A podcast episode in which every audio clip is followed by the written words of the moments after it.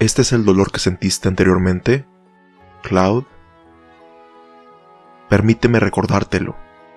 para que esta vez no te olvides de él. Dime qué es aquello que más aprecias y dame el placer de arrebatártelo. Te compadezco, ya que no pareces comprender nada de esto. No existe algo que no aprecie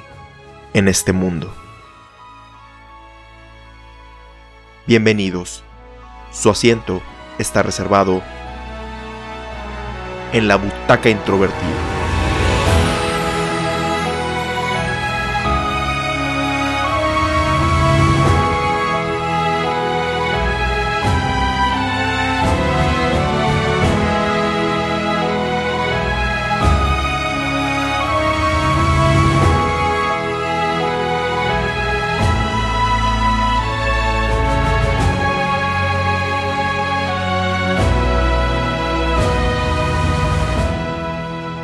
Final Fantasy VII Advent Children, también conocida como Final Fantasy VII El Rescate, es una cinta animada estrenada en el año 2005, la cual fue escrita por Kazushige Nojima, mientras que la dirección corrió a cargo de Tetsuya Nomura, basada en el videojuego Final Fantasy VII, lanzado originalmente para la consola PlayStation en 1997, desarrollado por la compañía Squaresoft, y el cual fue escrito por Kazushige Nojima Yoshinori Kitase, Tetsuya Nomura y Hironobu Sakaguchi. Estelarizada por Takahiro Sakurai, Ayumi Ito, Masahiro Kobayashi, Maya Sakamoto, Shotaro Morikubo y Toshiyuki Morikawa, cuenta la historia de los eventos posteriores a lo ocurrido en el videojuego Final Fantasy VII, donde dos años después de que un grupo de héroes liderados por Cloud Strife evitara la destrucción total del planeta, varios habitantes de este principalmente las niñas y los niños, se ven afectados por una extraña enfermedad conocida como geostigma, la cual parece estar relacionado con las acciones de tres jóvenes, quienes utilizando los restos del ente extraterrestre conocido como Genova, intentan resucitar al legendario supersoldado Sephiroth. Para este episodio número 90 del programa, tengo un par de confesiones que hacerte a ti que estás escuchando. La primera es que de pequeño crecí primordialmente prefiriendo las consolas de Nintendo, por la única razón de que eran las que conocía en ese momento. Si bien en esa época tuve la oportunidad de jugar algunos títulos en el Atari 5200 que tenía una de mis primas, esto fue años después de disfrutar lo que el Nintendo Entertainment System tenía que ofrecer, en particular con los juegos Super Mario Bros., Duck Hunt y Super Mario Bros. 3. Gracias a esto, y a pesar de que eventualmente salió más competencia para esta compañía, en la forma de Sega, Sony y Microsoft, cada generación de consolas prefería aquella donde Mario, Donkey Kong, Kirby, Yoshi, Samus Aran y Link tendrían sus aventuras. Y no es que tuviera algo en contra de probar los juegos de otras compañías, solo que no me llamaban la atención suficiente como para pedírselas a mis padres, además de saber el gasto que involucraban y que estaba más que satisfecho con solo tener mis Nintendos o como fue el caso del Sega Genesis, nunca conocí a nadie que la tuviera como para probarla e interesarme en su biblioteca de juegos. Si bien en ese entonces existía una campaña publicitaria que ponía en contra al Super Nintendo contra el Sega Genesis, tampoco odié a Sonic, ya que incluso disfrutaba en ese entonces de la primera caricatura que salió del personaje en las mañanas antes de ir a la escuela. Fue hasta la generación siguiente cuando empecé a ver una diversidad entre mis amistades y familiares, ya que fue la primera ocasión en que no todos teníamos la misma consola. De hecho, era la primera ocasión donde me encontré en la minoría, ya que muchos de mis conocidos cercanos optaron por pedir el PlayStation de Sony de Navidad, mientras yo recibía mi Nintendo 64, junto al título Super Mario 64. Hasta la fecha no me arrepiento para nada de esta elección, ya que en esta consola pude experimentar el ya mencionado Mario 64, Ocarina of Time, Star Fox 64, GoldenEye 007, Conker's Bad Fur Day, Super Smash Bros., entre otros. Lo que más recuerdo de esa época, en relación con probar o ver los juegos que en particular mis primos tenían en ese entonces en sus PlayStations, era que se sentían un poco más adultos y violentos, en comparación con lo que yo tenía en mi casa. Pero con excepción de Resident Evil, la mayoría de los juegos que me tocó jugar en esas tardes a finales de los años 90 eran, apropiadamente, más enfocados en experiencias de multijugador, por lo que mucho del catálogo del primer PlayStation era y sigue siendo de cierta forma desconocido para mí. Esto continúa hasta la fecha, ya que con la excepción del PlayStation 3, mi preferencia por las consolas de Nintendo se ha mantenido constante, incluyendo la más reciente, la Nintendo Switch. La segunda confesión que quiero revelar en esta ocasión es que de niño no era fan del género de los RPGs en los videojuegos. Gracias a la revista Club Nintendo y al programa Nintendo Manía, conocía los nombres Dragon Quest y su asociación con el artista Akira Toriyama, creador de mi caricatura favorita en ese entonces, Dragon Ball, así como la otra franquicia popular del género, Final Fantasy.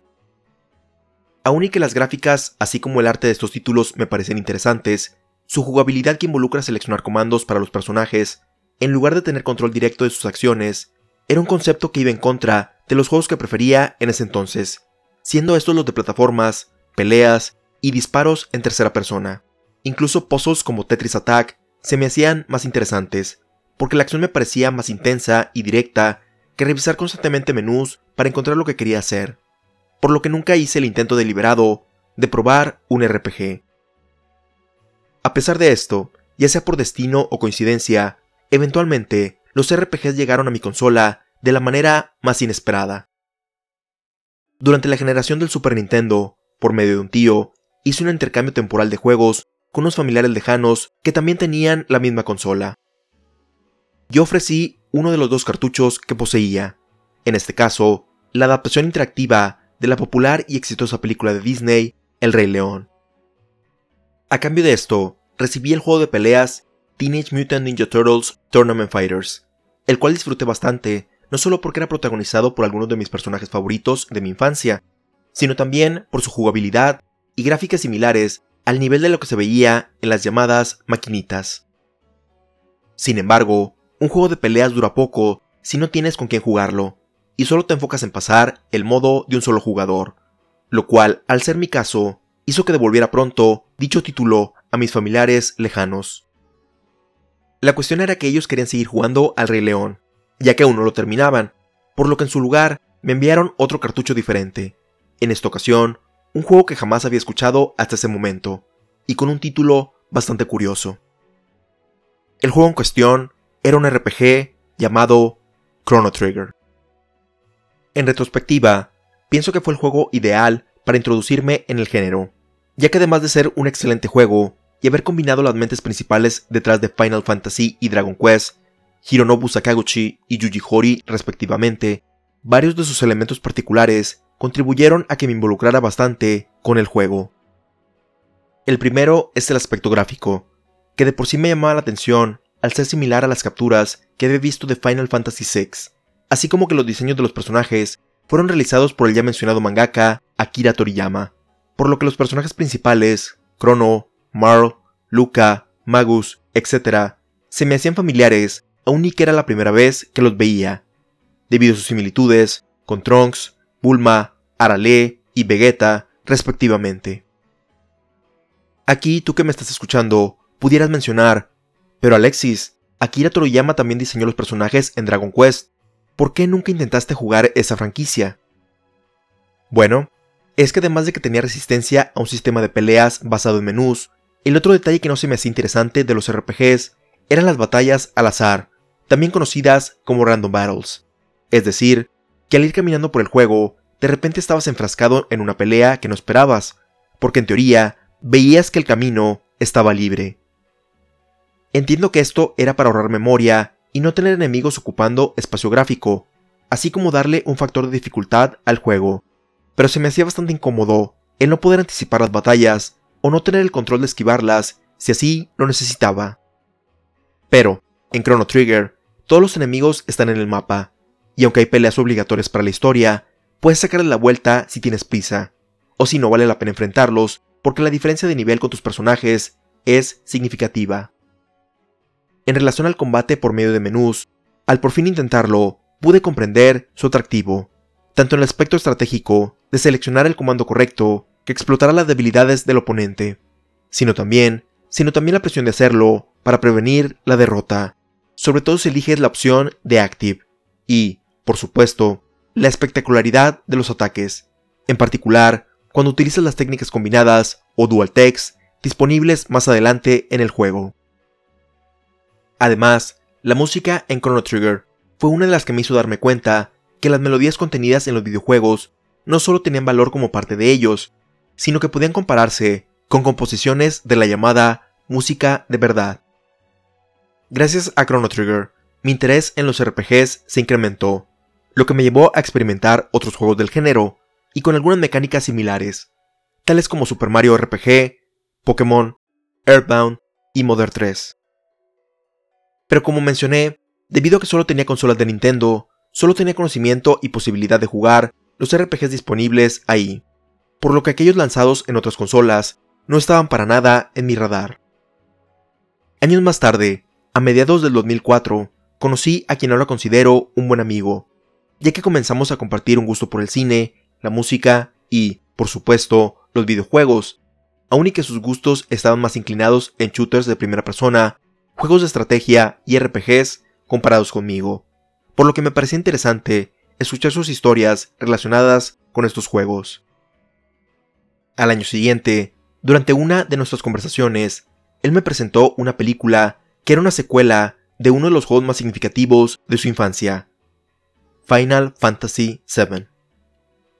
Con notable emoción, me contó sobre los diferentes personajes que aparecían en ella,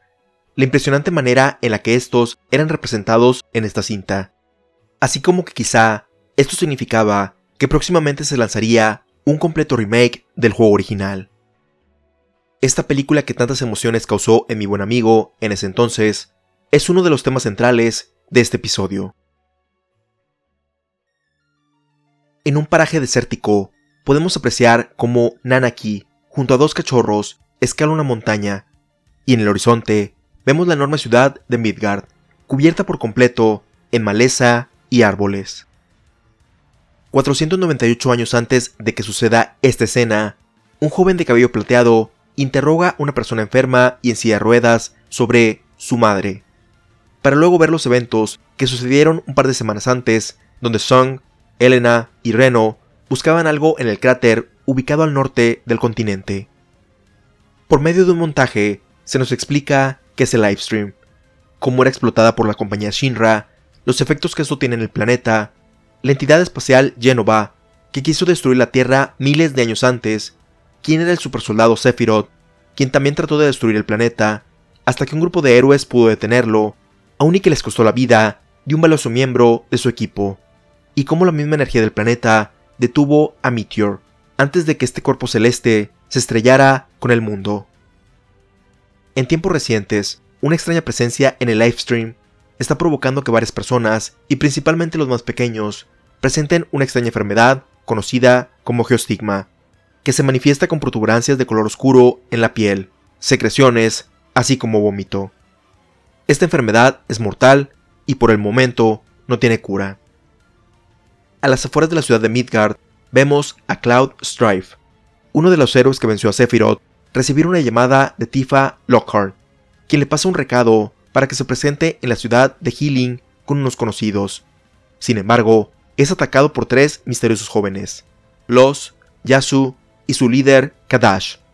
quienes están en busca de su madre y llaman a Cloud hermano mayor. Estos jóvenes superan en habilidades a Cloud, pero justo cuando estaban por darle un golpe crítico, Kadash los detiene después de tener una llamada telefónica. Cloud entonces se dirige a Healing,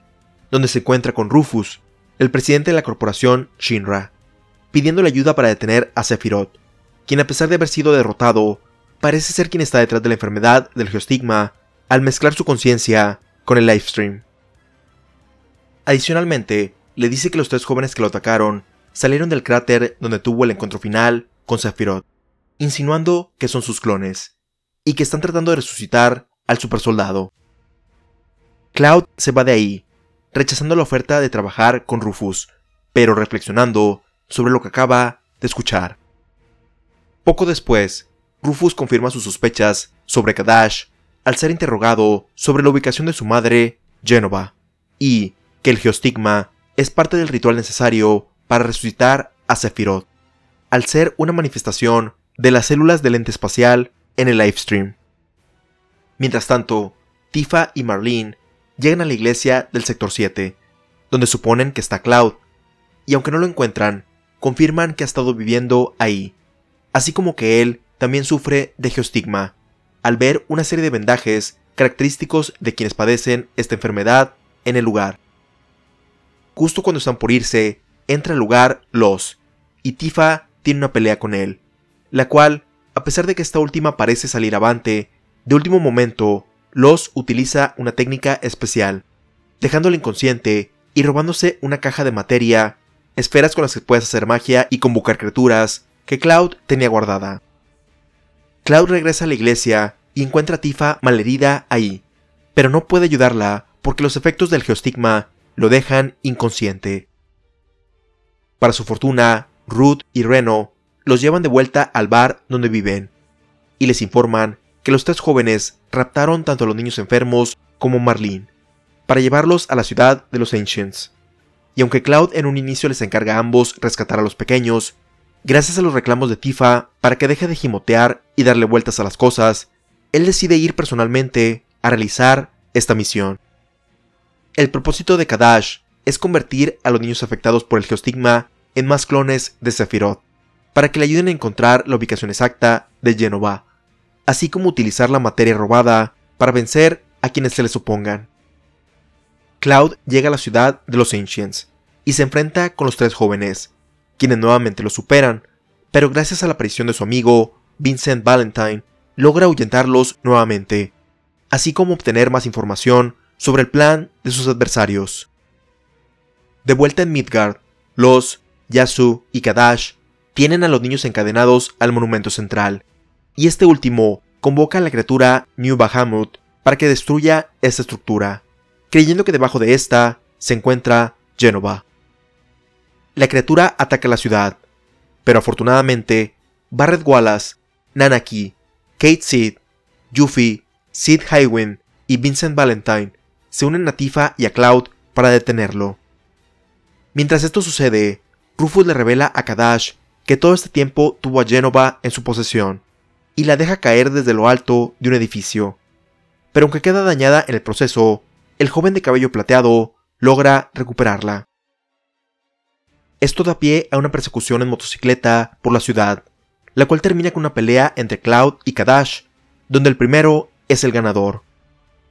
Pero, en el último momento, Kadash absorbe a Genova en su cuerpo, transformándolo en el temible Sephiroth, quien con facilidad supera a Cloud dejándolo malherido. Gracias a los recuerdos de sus amistades que perecieron en la lucha, Cloud recupera las energías necesarias para ejecutar una versión mejorada de Omnislash, la técnica con la que venció a Sephiroth dos años antes, la cual, afortunadamente, vuelve a funcionar,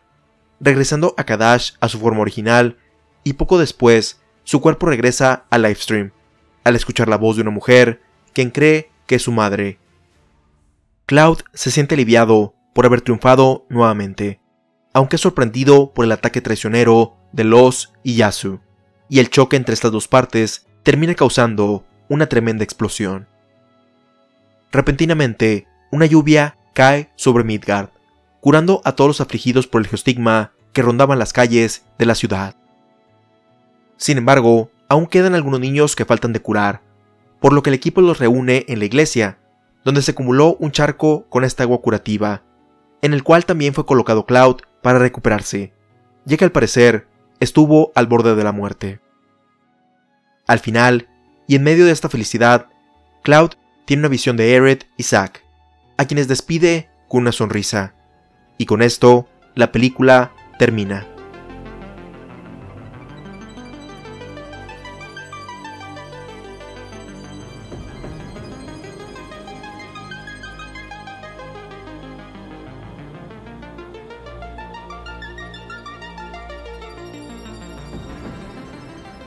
Continuando con la historia sobre el amigo que me contó sobre Final Fantasy VII y la película Advent Children, él terminó por prestarme esta última,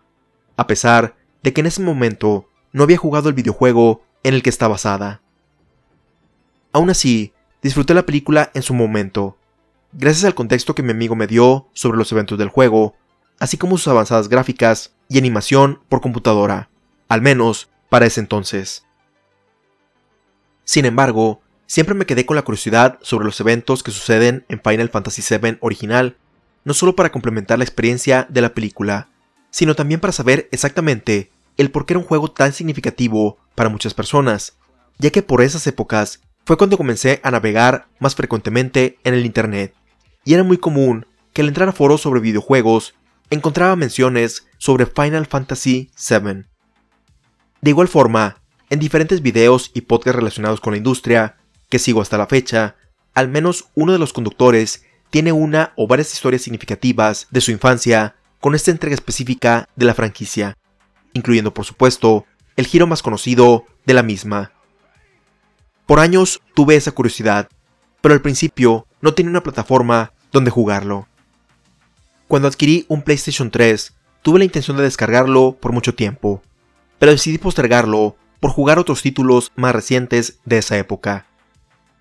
Fue hasta este año, el 2020, que motivado no solo por el encierro que se mantiene hasta el momento de escribir y grabar este episodio, sino también por el lanzamiento del tan ansiado remake de Final Fantasy VII, al menos su primera parte, que decidí dejar de postergar el experimentar su versión original.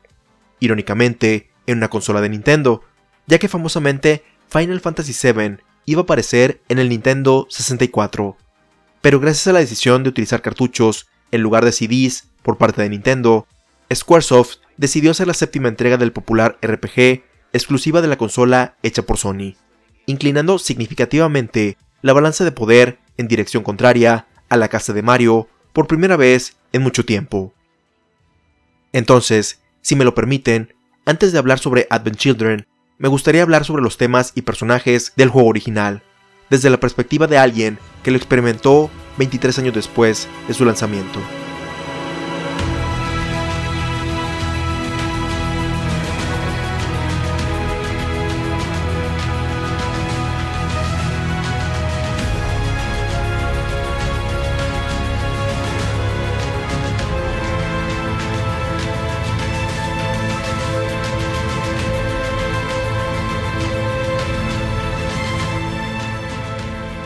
De entrada, ahora entiendo completamente el por qué es un juego bastante significativo para tantas personas, y lo comparo con la sensación que yo sentí cuando jugué Ocarina of Time,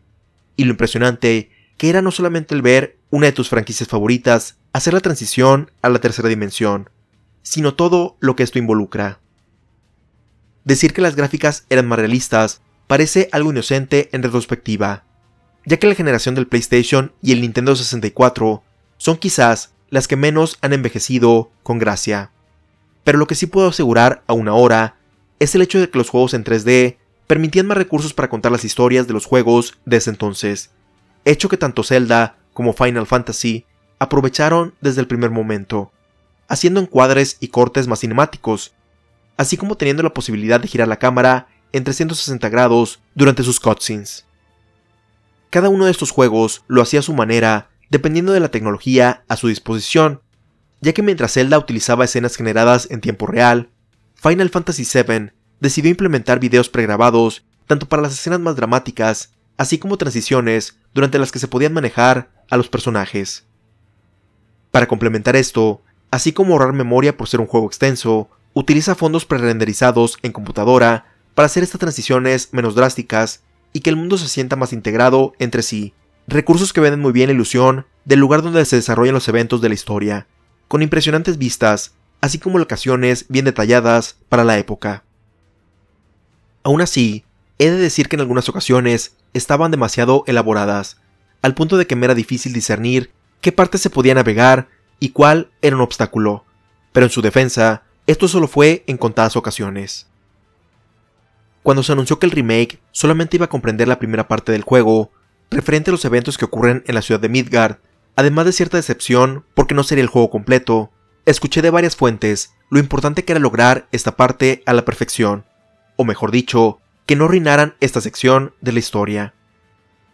Primero pensé que esto se debía a una regla general de los videojuegos, donde el inicio es el tutorial de las mecánicas que utilizaremos el resto del camino, así como que, en los juegos con una historia, nos da las bases de lo que se tratará la misma.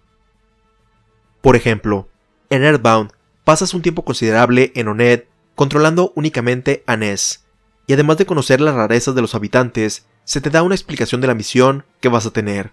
la amenaza que se avecina, la complicada relación con tu vecino rival, así como las mecánicas del juego, antes de poder explorar el resto del mundo y encontrarte con el resto de los miembros de tu party.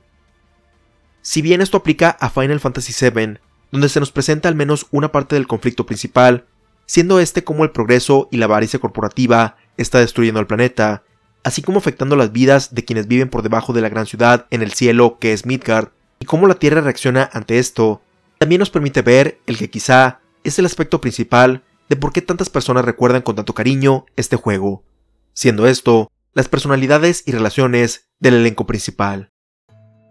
Aunque durante la historia se unen más personajes a tu party, ya sea de manera obligatoria por la historia o de manera opcional, creo que no es controversial asegurar que los personajes principales del juego son su protagonista, Cloud Strife, así como Barrett Wallace, Tifa Lockhart, Eric Gainsborough y Nanaki, o Red 13, como lo conocemos en un inicio. Durante el tiempo que pasamos en Midgard, podemos conocer lo presumido y en ocasiones frío que puede llegar a ser Cloud,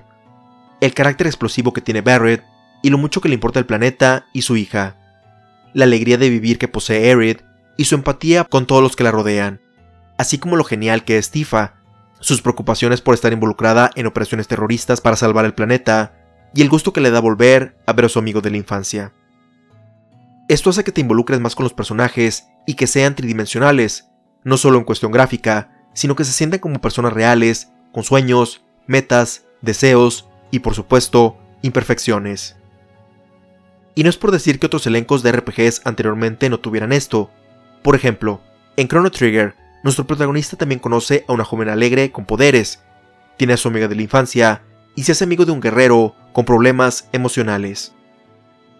Pero aún y que me agradan los personajes de ese juego, sus personalidades y relaciones no se sienten tan desarrolladas como el elenco de Final Fantasy VII.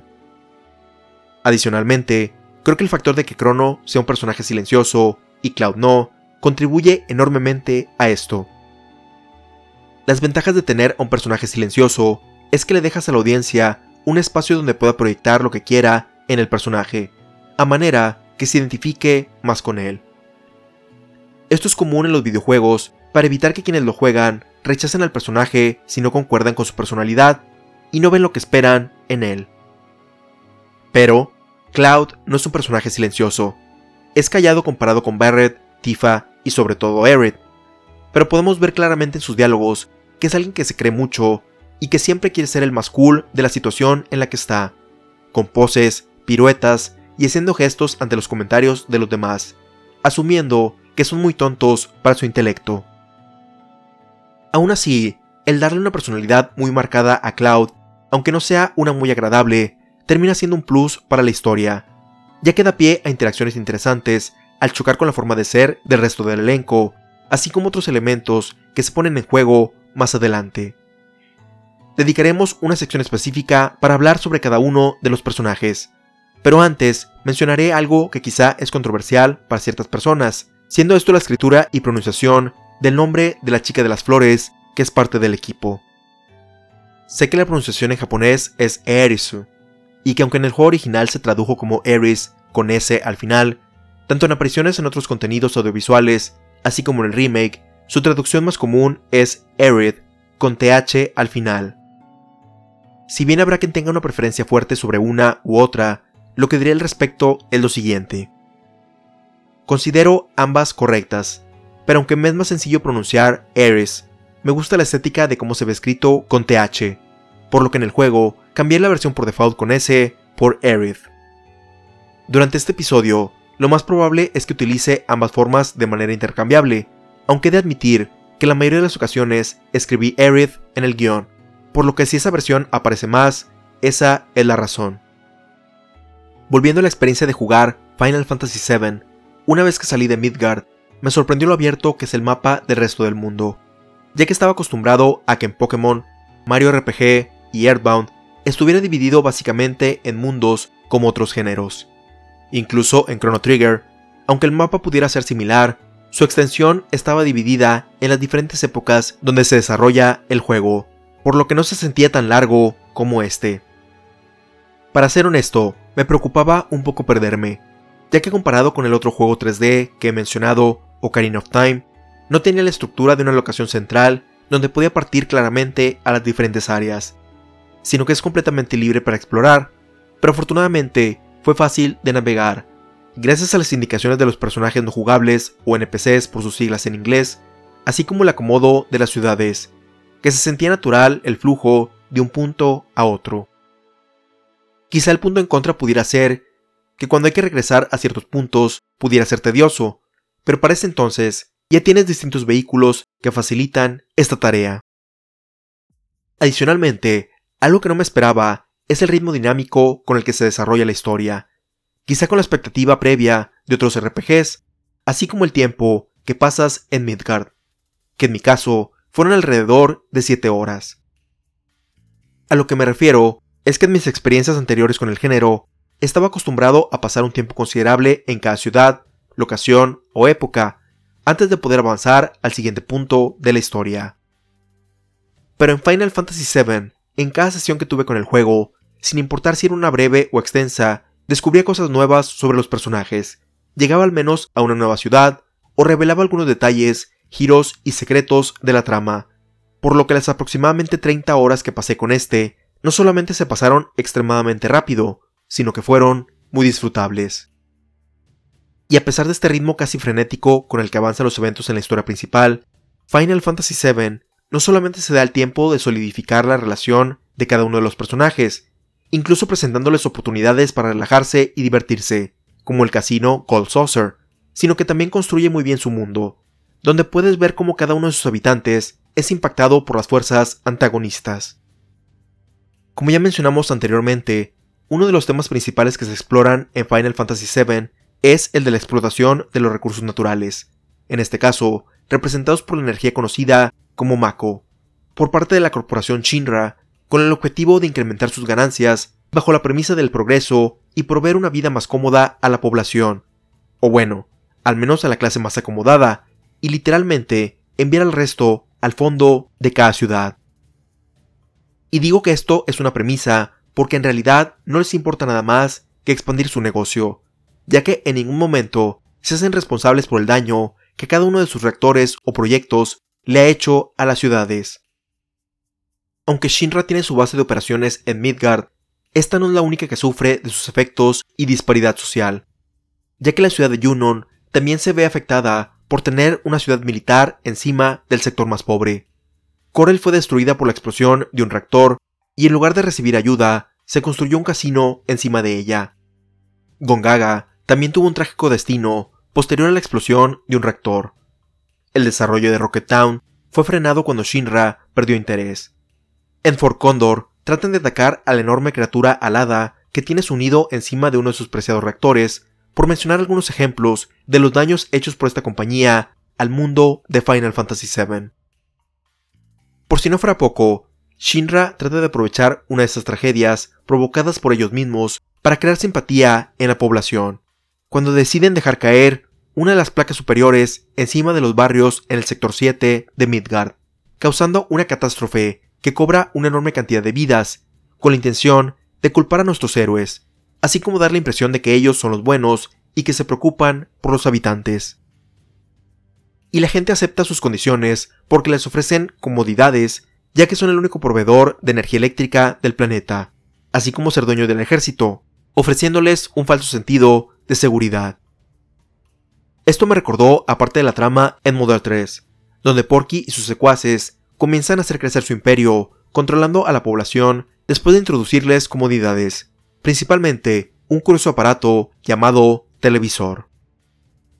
Volviendo a Final Fantasy VII, aunque ya a este punto de la historia muchas personas se están dando cuenta de su engaño, no solo por los evidentes impactos a sus ciudades, sino porque observan que la Tierra comienza a verse afectada, ya que las plantas comienzan a secarse, así como que el mismo planeta comienza a responder a este abuso en la forma de los monstruos que enfrentamos desde el inicio y más adelante las poderosas e imponentes entidades conocidas como weapons.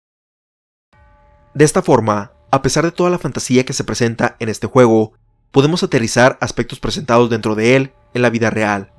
lo que le añade profundidad a la historia con un mensaje directo para el jugador de preocuparse por el planeta. Y aún así, fue una de las cosas que resurgieron con el lanzamiento del remake, ya que probablemente hubo quienes lo jugaron en su infancia y no le dieron tanta importancia a este punto, enfocándose más en el otro antagonista de la historia, incluso llegando a acusar a la nueva versión de politizar a la franquicia con este elemento de la avaricia corporativa y el ecoterrorismo realizado por los personajes. Pero este elemento siempre estuvo ahí en el original, así como en the Children y en el remake, lo cual se me hace común no solo por ser un juego de Square, ya que incluso temas similares estaban presentes en Chrono Trigger, sino que al ser un juego hecho en Japón, uno de los países más desarrollados tecnológicamente hablando, me parece natural que existe la preocupación por parte de sus habitantes de que esto tenga una repercusión en cuestiones de su ecosistema, así como reflexionar sobre este punto desde la perspectiva espiritual, sobre todo que su religión principal, el sintoísmo, está basada en espíritus y dioses de la naturaleza. Este aspecto, siento yo, es representado en el juego en la forma de Livestream, que es el espíritu o energía vital de la Tierra, la cual además de ser abusada por la corporación Shinra, también quiere ser utilizada por el otro antagonista de la historia, Sephiroth, para sus propios intereses, aunque esto signifique destruir al resto del mundo para convertirse en un dios, convocando un meteoro para este proceso. Este punto se me hizo similar a las tramas del videojuego The Legend of Zelda Majora's Mask o el manga Hellstar Remina, donde un cuerpo celeste va a causar una catástrofe al estrellarse con la Tierra. Pero ambos salieron varios años después del lanzamiento de Final Fantasy VII, además de que lo que pasa en este último está más basado en el evento que famosamente extinguió a los dinosaurios en la vida real. Sorprendentemente, al menos para mí, a pesar de que los personajes principales logran vencer a Sephiroth, Meteor se estrella contra Midgar al final de la historia,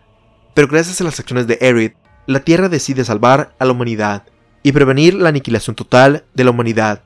a pesar de todo el daño que ésta le ha hecho.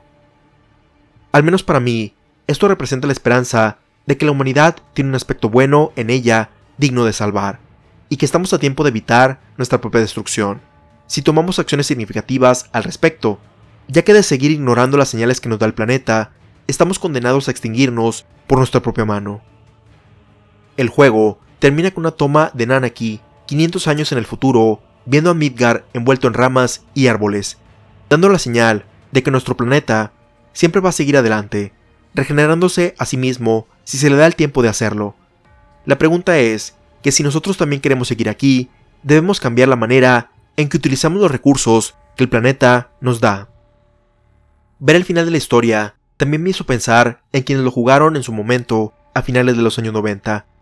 de que además de desear un remake del juego, también buscaban una secuela de este, ya que no queda muy claro el destino de los personajes al momento de que Livestream interviene para detener a Meteor.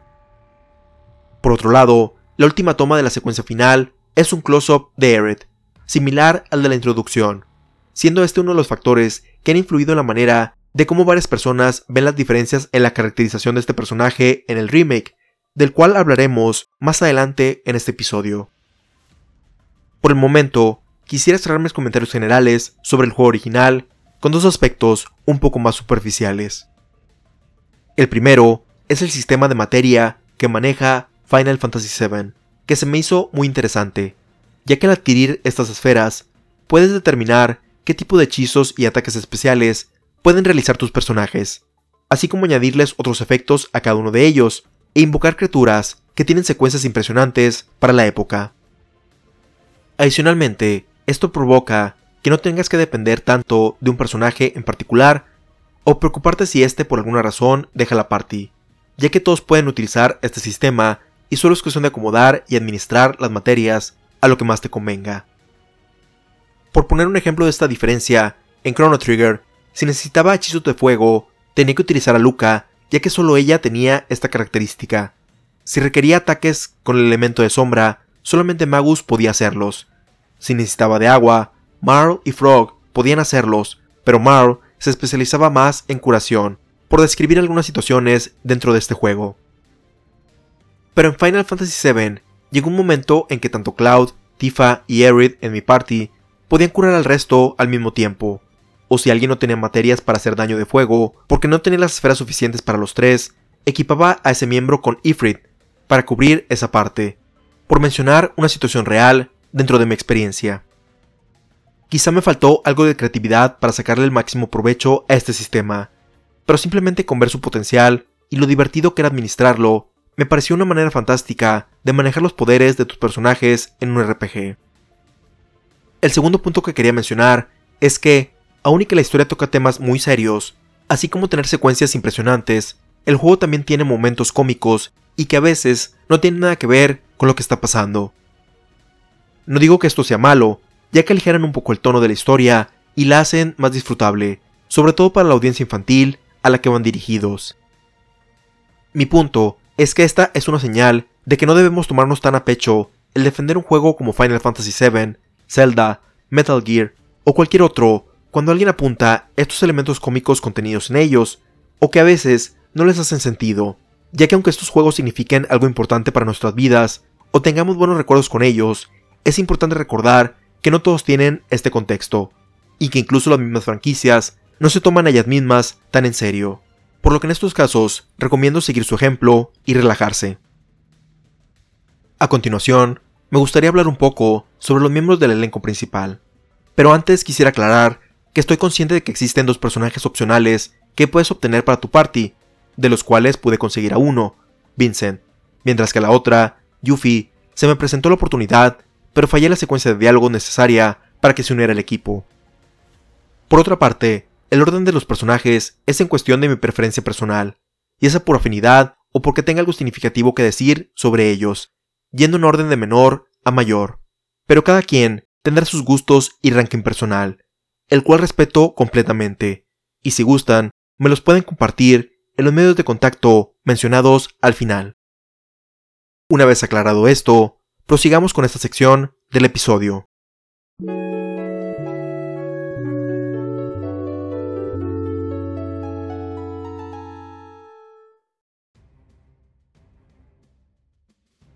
Sid Highwind es un piloto que conoces a mediados de la historia en Rocket Town, quien junto a la científica Shera estaba involucrado en el proyecto de exploración espacial de la corporación Shinra, pero debido a un desperfecto, el proyecto falló y Shinra perdió interés en él. Si bien tiene un rol clave en la historia, tanto al ser temporalmente el líder de la party durante el colapso mental de Cloud, así como pilotar la nave Highwind que ayuda a navegar rápidamente en el mapa y que ayuda al equipo a escapar de la explosión provocada por la magia Holly, Sid es mi personaje menos favorito del equipo. Esto se debe principalmente a la forma en la que le habla a Shira, minimizando sus esfuerzos y el ser precavida con lo que hace, a pesar de que ella es mucho más capaz en la ingeniería y echar a andar diferentes máquinas voladoras. Lo único bueno que diré sobre este personaje, además de lo gracioso que me pareció el hecho de que uno de sus limit breaks es arrojar dinamita a los oponentes, es que me identifiqué con la emoción que tiene por pilotear hacia el espacio, y que es todo un arco para su personaje, ya que originalmente vemos su frustración por no haberlo conseguido en el fallido proyecto de Shinra, pero eventualmente se une a nosotros y al momento de ir en contra de esta compañía es cuando logra su cometido. Su reacción al ver como un niño la ventana de la cápsula en la que escapas después de que el cohete se estrella con Meteor es algo con lo que me identifiqué, ya que yo tendría exactamente esa misma reacción si alguna vez tuviera la oportunidad de ver la inmensidad del espacio en el que nuestro planeta orbita desde hace millones de años.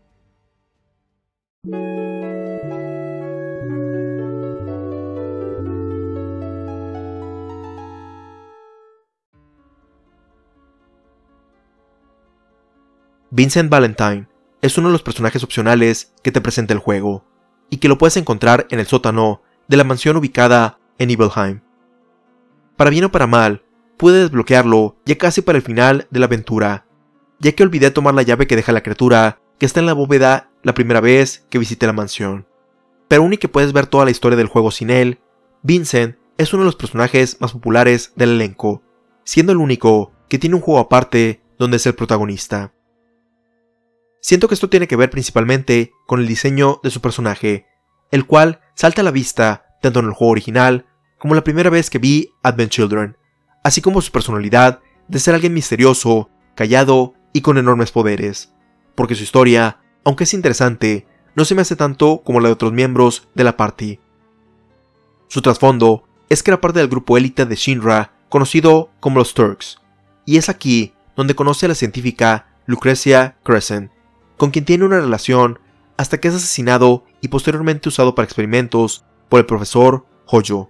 Este último termina casándose con Lucrecia, con quien tiene un hijo al cual injertó células de la entidad espacial Genova, cuando estaba en el vientre, dándole superfuerza y enormes habilidades.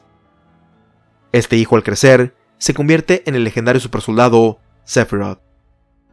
Vincent se une a ti cuando el equipo le cuenta lo que ha hecho este último hasta ese punto de la historia, por lo que se une en parte porque se siente culpable por la creación de este, así como para buscar a Lucrecia. Como dije, aunque también creo que Vincent es estéticamente cool y su trasfondo me parece interesante, eso es todo lo que tengo que decir sobre él.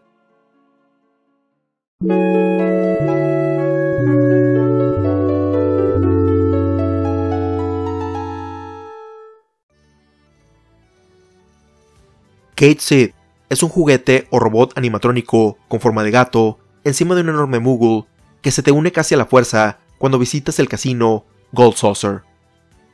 Aunque me gusta el diseño del personaje, inicialmente se me hizo indiferente como miembro del equipo,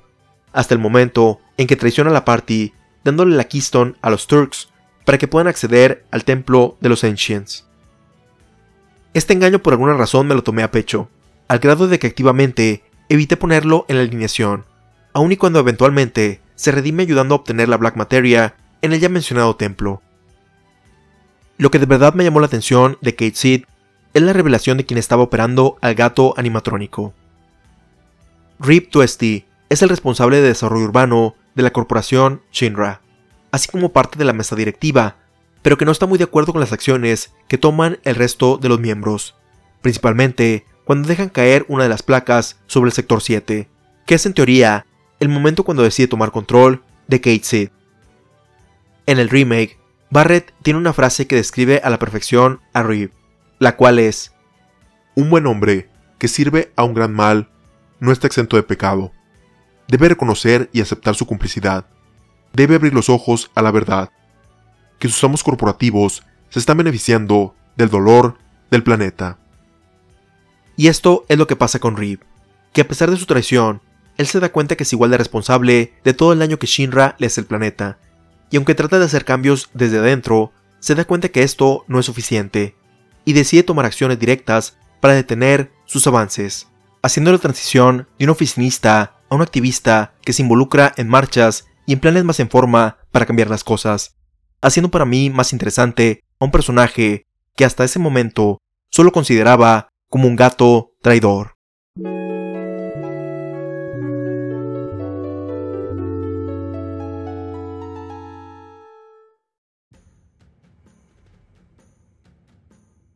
Red 13, o mejor dicho, Nanaki, es una bestia inteligente similar a un león o tigre, que se une a la party después de que ésta lo rescata junto con Aerith en la torre de Shinra, donde el profesor Hoyo está experimentando con ambos forzándolos a aparearse entre sí.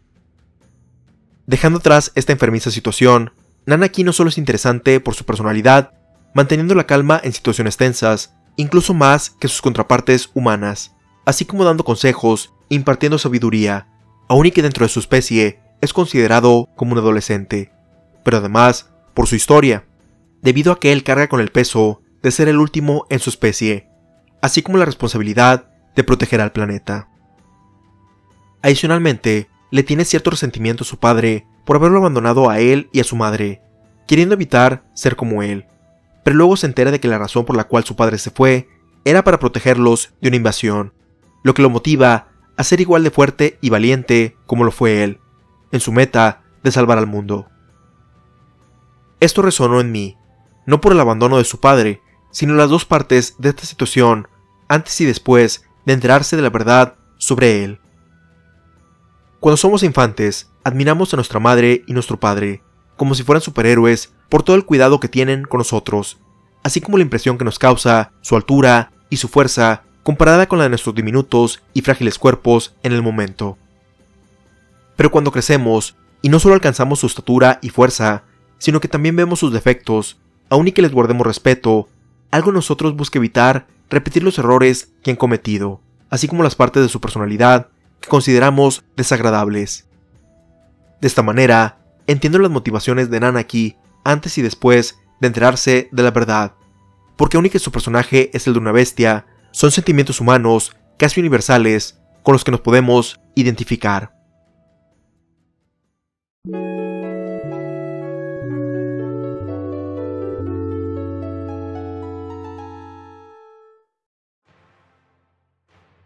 Barrett Wallace es el primer miembro del equipo, fuera de Cloud, que encontramos en la historia, justo al inicio, durante la misión, para hacer explotar uno de los reactores de Shinra, que están extrayendo la energía vital del planeta.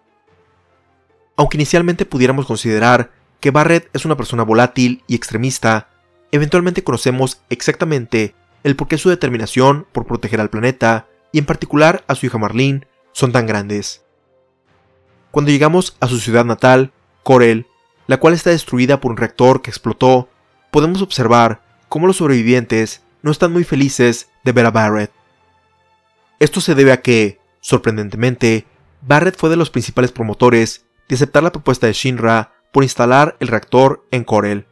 ya que pensaba que les facilitaría la vida a sus habitantes, quienes hasta ese momento se ganaban la vida rompiéndose la espalda extrayendo carbón. Lamentablemente, después de la explosión, muchas personas perecieron, incluyendo su esposa, así como su mejor amigo, Dain, quien cayó en un barranco, después de que los soldados de la compañía los perseguía a ambos, por lo que decide adoptar a la hija de Dain, Marlene, y jura venganza contra Shinra, así como comprometer su vida para salvar al planeta. Sin embargo, durante ese regreso a Corel, eventualmente se entera que Dain está vivo, pero se ha convertido en un asesino y ambos tienen una confrontación directa, durante la cual Barrett sale avante, pero se da cuenta de que seguir en el camino de la venganza solo lo llevará a su perdición, siendo un gran golpe de realidad para su hasta ese entonces extremista forma de ver el mundo. Esto contribuye a su reflexión de que sus actos ecoterroristas, aunque bien intencionados, también costaron varias vidas en el proceso, por lo que decide abandonarlos y tomar acciones que no afecten a personas inocentes. Ver toda esta evolución del personaje literalmente desde el primer momento que tenemos control en el juego hasta llegar al final es bastante gratificante, así como la razón por la cual Barrett podrá ser o no el favorito de muchos, pero definitivamente es lo que lo hace uno de los más memorables de todo el equipo.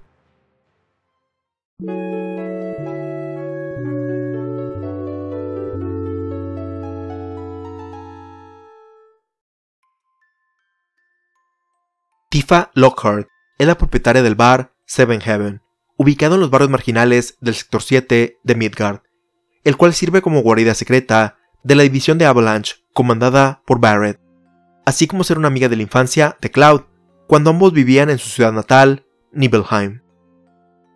Desde que ella se integra a la historia, podemos ver el por qué es uno de los personajes más populares, ya que además de ser una persona amable y que se preocupa por los demás habitantes de Midgard y Nibelheim, haciendo todo lo posible por ayudarlos, desde las cosas más pequeñas como unas palabras, o incluso hasta poner en riesgo su vida, como cuando se infiltra en la mansión del despreciable Don Corneo. Tifa es quizá la integrante más fuerte físicamente de toda la party, ya que su arma principal son guantes de diferentes materiales para utilizar sus puños y conocimientos en artes marciales en contra de los monstruos que acechan las ciudades, así como los antagonistas principales.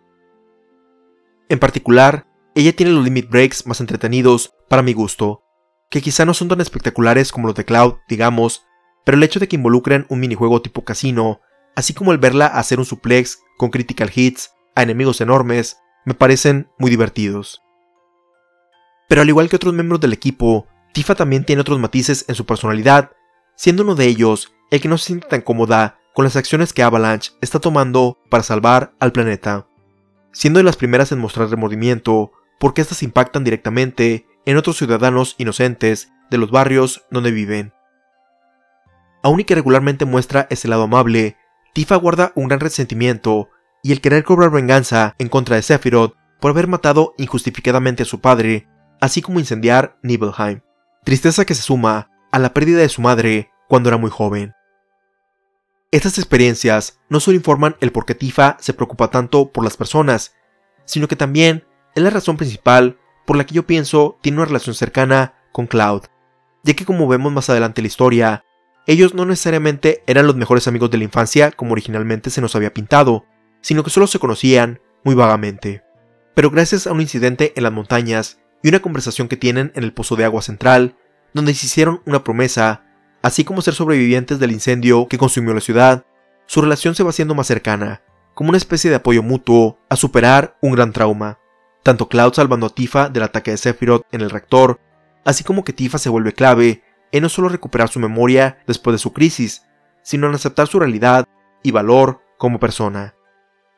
Esto para mí hace que Tifa sea el personaje más fuerte del equipo, no solo en cuestión física, como ya mencioné, sino también emocionalmente hablando. Sin embargo, mucho de este desarrollo del personaje se encuentra después de la mitad de la historia, lo cual se me hizo curioso considerando la popularidad de Tifa, pero luego entendí que era para dar pie a explorar a otro personaje y su relación con Cloud.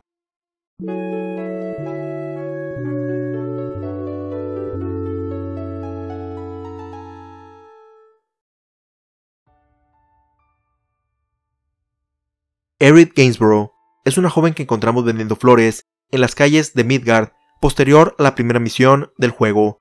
aunque no se une a la party hasta posterior al segundo sabotaje de los reactores, cuando Cloud cae en la iglesia donde ella tiene un pequeño jardín. Erin para mí es quizá el personaje que más me sorprendió, principalmente por ciertas discrepancias en su caracterización comparado con lo que había visto en Advent Children. En la película se presenta como un ser etéreo y perfecto, casi rozando lo divino. Pero en el juego, aunque Erit sí tiene de cierta forma un estatus especial, al ser la última de los Ancient, una civilización con una profunda conexión espiritual con el planeta y que también son conocidos como los Cetra, ella en realidad es una persona común y corriente, que no le tiene miedo a equivocarse o hacer el ridículo. Bromea constantemente con el grupo, en particular con Cloud, entre otras características que hacen de su personaje uno muy humano. Eric para mí es alguien que representa la alegría de estar vivo, que aprovecha cada momento para disfrutar de lo que el mundo tiene que ofrecer, pasar buenas experiencias con las personas que queremos, así como tratar de estar en comunión y en paz con el mundo y la naturaleza. Aparte de Cloud, ella fue el integrante más constante de mi party, tanto por los motivos que acabo de mencionar y la utilidad de sus limit breaks para curar al resto del equipo o bloquear la magia de sus oponentes, es por la relación que percibía entre ellos, que aunque el juego insinúa que pudiera llegar a ser romántica, fue más porque al menos en la primera mitad del juego, Erid era quien lograba ver y romper esa barrera emocional que evidentemente Cloud había forjado sobre sí mismo. Sin embargo, después de 18 horas de ser una constante en mi alineación, gracias a su fuerte conexión con el planeta, ella decide ir a la ciudad de los Ancients para cumplir su misión. Esto no solo me dejó funcionalmente con un vacío en mi inventario, al tener un miembro menos del equipo y sin la materia que ella tenía asignada en ese momento, así como tener que adaptarme a no contar con su limit break de curación, sino que físicamente su ausencia se sintió en la historia, ya que su alegría, bromas y empatía estuvieron ausentes en ese tiempo. Hablar de Erid lleva inevitablemente a mencionar el que quizá es el giro narrativo más conocido en la historia de los videojuegos, incluso siendo una de las primeras cosas que leí y vi antes de saber más detalles sobre Final Fantasy VII o haber visto Advent Children, por lo que quisiera decir que ya estaba preparado para lo que venía al momento de volver a reunirme con ella. Sin embargo, por más que hayas visto previamente esa escena en videos o GIFs animados, su muerte a manos de Sephiroth sigue siendo impactante y trágica. Esto es porque lo que no te muestran dichos videos o imágenes animadas de ese momento es todo el tiempo que has invertido con ella, tanto en batalla, así como en diferentes conversaciones significativas, haciendo improvisaciones en una obra, apreciando un modelo del universo, paseando en una montaña rusa, etc. Entonces, las palabras y desesperación de Cloud al ver a alguien que se ha vuelto tan cercana y significativa en tan poco tiempo morir en tus brazos, se vuelven las tuyas aun y que es lo único seguro que tenemos en vida, la muerte siempre va a tomarnos por sorpresa, y nunca vamos a estar preparados para despedirnos de quienes queremos. nunca van a ser suficientes los abrazos, muestras de cariño o palabras de afecto para expresarles a ellos lo mucho que apreciamos el tiempo que comparten con nosotros durante su estancia en esta tierra. Y a pesar de esto, la vida no se detiene, y tenemos que seguir adelante, por más difícil que esto resulte en el momento, debido a que eso es lo que desean las personas que se nos adelantan en el camino, que así como cuando estaban en vida, quieren vernos felices y logrando las metas por las que luchamos en conjunto. El otro aspecto para el que no te prepara el haber visto esta trágica secuencia de eventos es que el juego no te deja en paz, ya que inmediatamente después de hacerte presenciar la pérdida de Aerith, te fuerza a entrar a una batalla, como reforzando lo injusta que es la muerte y cómo no respeta a nadie. Y con estos eventos concluye el primer disco de los tres que comprende Final Fantasy VII, que aunque no lo jugué en su momento, así como que la versión digital en la que lo experimenté continúa casi inmediatamente, me puedo imaginar la pausa de las personas que pasaron por esto en 1997, dándose el tiempo para procesar lo que acaba de suceder, sobre todo si es la primera vez que el concepto de perder a alguien se te presentó en un medio audiovisual. Por lo que entiendo, el impacto fue tan grande que muchas cartas fueron enviadas a Squaresoft para solicitar una nueva versión del juego, en la que pudiera resucitar a Aerith, pero esto nunca sucedió, ni en ese entonces, ni en subsecuentes lanzamientos del videojuego. Y quiero entender por qué, sobre todo considerando como en anime, manga y cómics norteamericanos, donde la muerte se ha vuelto tan trivial que los personajes van y vienen cada cierto tiempo, hace que se pierda el impacto que pudieran causar en sus respectivas historias. La muerte de Aerith es memorable no por el hecho en sí, o por la infame secuencia de video que describe los hechos dentro del videojuego, sino porque le ocurre al personaje, dentro de la historia, que más representaba la alegría de estar vivo, alguien con quien pasamos horas experimentando buenos momentos y que en un instante nos la arrebatan. Aun y que ella es representada por un personaje poligonal muy básico, podemos trasladar su personalidad y su pérdida a alguien que conocemos en la vida real, así como lo mucho que nos dolería ya no tenerlo físicamente en nuestras vidas. Ese es el verdadero impacto que pienso que tiene Eric Gainsborough de Final Fantasy VII y por lo cual sigue siendo recordada 23 años después del lanzamiento de este videojuego.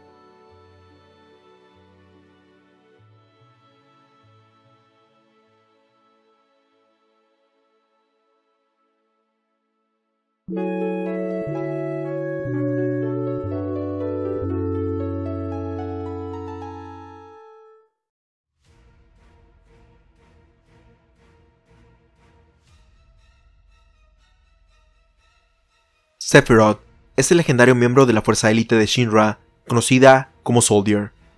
Gracias a su enorme fuerza, habilidades y destreza con su espada Masamune, siendo originalmente el ídolo del protagonista Cloud, quien busca emularlo al unirse a esta organización. Sin embargo, cuando Sephiroth se entera de sus orígenes y su lazo con la entidad conocida como Genova, pierde la razón y comienza una serie de eventos que le cuestan la vida a muchas personas, así como poner en riesgo a todo el planeta, al convocar la catastrófica magia Meteor. A estas alturas, y más aún en el momento en que se está escribiendo este episodio, Sephiroth es uno de los villanos más reconocidos en la historia de los videojuegos, casi al mismo nivel de Ganondorf, Bowser, M. Bison, Dr. Robotnik y Shao Kahn, no solo por su aparición en Final Fantasy VII, sino también por sus cameos en otros videojuegos como un jefe final o personaje seleccionable. Por esta razón, me sorprendió ver que en los flashbacks a los eventos en Nibelheim, Sephiroth realmente era, o parecía ser, una persona muy amable y tranquila, diligente en sus misiones y, claro, bastante poderosa. La manera en que se dirige a Cloud y Tifa en el pasado es bastante directa, pero respetuosa, algo que no me esperaba de quien perpetró una de las muertes más recordadas en los videojuegos pero rápidamente vemos su cambio en el personaje que la mayoría conocemos, ya que se entera del proyecto liderado por el profesor Hoyo, quien le había dicho que su madre se llamaba Genova, sin embargo, había omitido que se estaba refiriendo a la entidad espacial que se estrelló en las montañas del norte. Al enterarse de esto, él toma la determinación de resucitar a su madre y destruir la Tierra, para luego absorber la energía vital que ésta libera para curarse,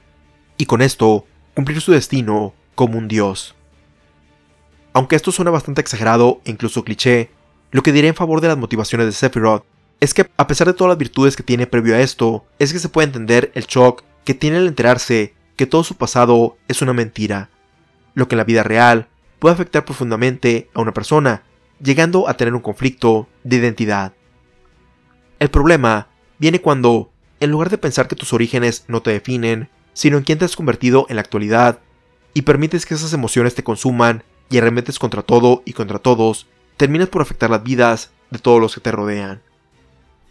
Y es aquí donde podemos mencionar que quizá el principal villano de toda la historia es el profesor Hoyo, el padre de Sephiroth, quien no solo manipuló su destino al inyectar células de Genova cuando estaba en el vientre de su esposa, sino que deliberadamente le ocultó muchas cosas con tal de que tomara esa determinación de destruir al mundo, simplemente por su curiosidad científica, o más bien dicho, por su obsesión con el conocimiento científico. Si bien la ciencia nos ayuda en la vida diaria, explicando los diferentes fenómenos que ocurren en el planeta, así como contribuyendo a que nuestra esperanza de vida sea extendido, o incluso haciéndola más sencilla con diferentes procesos o inventos, puede convertirse en un problema cuando se hace sin medida, y su progreso pone en riesgo al medio ambiente o vidas ajenas. El profesor Hoyo es un ejemplo precisamente de esto,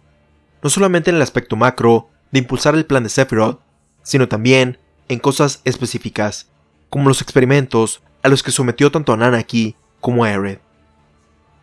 Pero volviendo a Sephiroth, ser un megalómano enfocado en destruir la Tierra y convertirse en un dios es solo un aspecto de su personaje, que quizás si fuera el único, no sería tan recordado en el Salón de la Infamia de los videojuegos.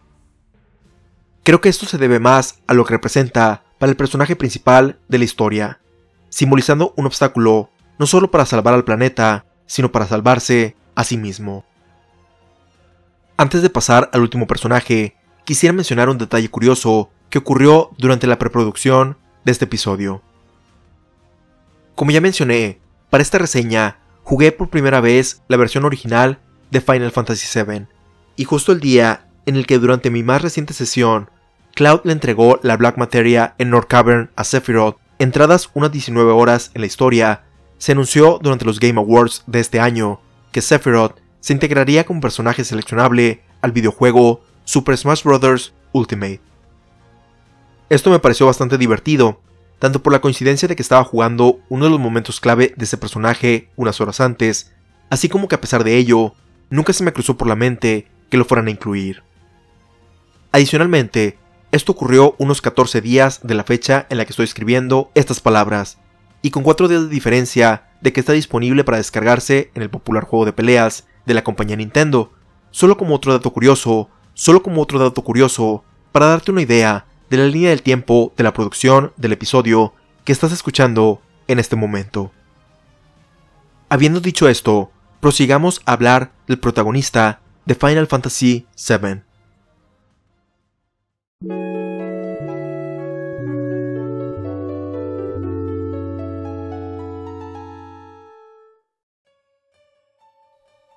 Cloud Strife es un frío y misterioso mercenario contratado por Avalanche para ayudarles a sabotear las operaciones de extracción de la energía del planeta conocida como Mako, que la corporación Shinra ha estado efectuando durante años, así como ser el personaje que manejamos la mayor parte de la historia. La primera vez que vi a Cloud en fotos o figuras de acción, se me hizo evidente el por qué quizá podría ser el personaje que muchos niños se identificaban. Esto se debe a lo genial que se veía en su atuendo, su peinado de protagonista de anime, montando una enorme motocicleta y, prominentemente, utilizando con facilidad enormes espadas, estampas que apuntaban a un personaje heroico y admirado dentro y fuera del videojuego que protagonizaba. Al ver Advent Children, esto solo se reafirmó, ya que aunque se nota que tenía algunos remordimientos, entraba más en el tipo de personaje callado pero efectivo en sus misiones similar a Vincent Valentine. Sin embargo, ese no es el Cloud que aparece en Final Fantasy VII. Cloud Strife es una persona presuntuosa, que se ve por encima de los demás, sacudiendo su cabeza en desaprobación de los comentarios que hace el resto de la party, que hace piruetas y poses con la intención de verse genial, y que no demuestra calidez con nadie, poniendo un alto a cualquier intento de intimidad amistosa que principalmente Barrett, Tifat y Arid quieren tener con él alguien muy desagradable para ser el héroe de la historia, si me lo preguntan. Pero poco a poco nos damos cuenta que esta es una barrera que pone sobre sí mismo, derivado de varias experiencias traumáticas que experimentó en su pasado, tratando de ocultar sus miedos y propias decepciones ante los ojos de los demás, principalmente Tifa, siendo esta la única que lo conoce previo a los eventos con los que abre el juego en Midgard. En realidad, Cloud era un niño muy tímido, quien con la intención de superarse a sí mismo decide unirse al ejército élite de Shinra, Soldier, y llegar a los rangos más altos de esta organización, tal y como su ídolo, Sephiroth. Sin embargo, fracasa en ese propósito, convirtiéndose en un soldado común que escolta a su héroe, así como a Zack Fair, otro soldado de primera clase, a una misión en su ciudad natal, Nibelheim. Es tanta su vergüenza que no puede confrontar a Tifa al llegar ahí, y se esconde bajo su casco durante toda la estancia, hasta que debido al giro en su personalidad por el que atraviesa Sephiroth, se ve forzado a confrontarlo.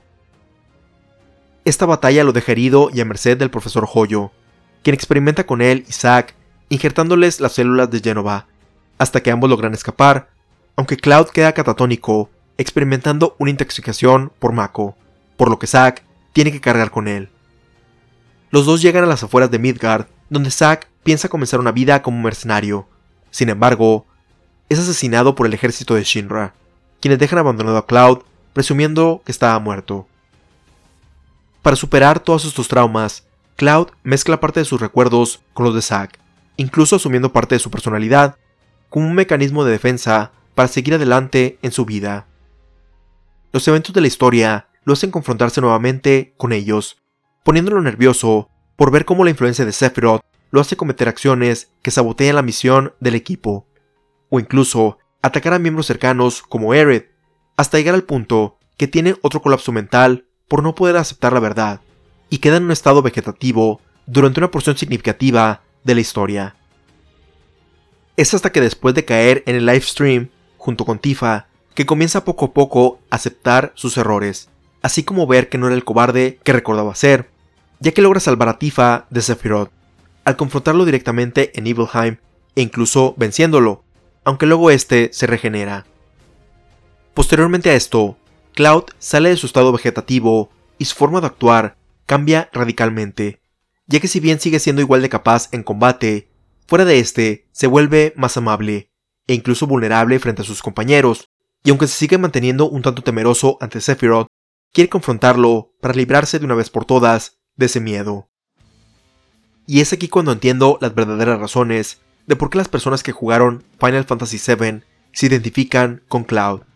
ya que esta lucha interna por superar nuestros miedos es algo con lo que la mayoría nos podemos identificar,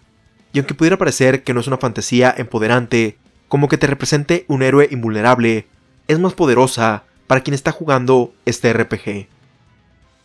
Por eso es que la confrontación final entre Cloud y Sephiroth me pareció genial. No cuando lo confrontas en su forma de Dios y el track One Winged Angel resuena en el fondo como una señal del apocalipsis, sino cuando solamente están los dos frente a frente en un espacio vacío. Se pudiera criticar que es un encuentro fácil e intrascendente porque no representa una dificultad,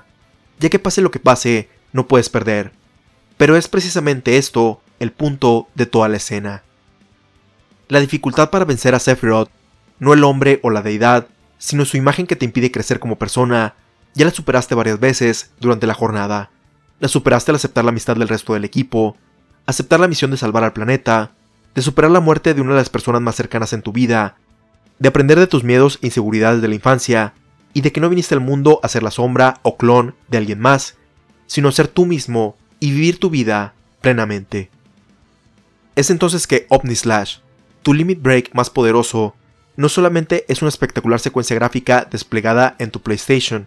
sino en la catarsis final que necesitabas para dejar atrás esta memoria que te impedía seguir adelante.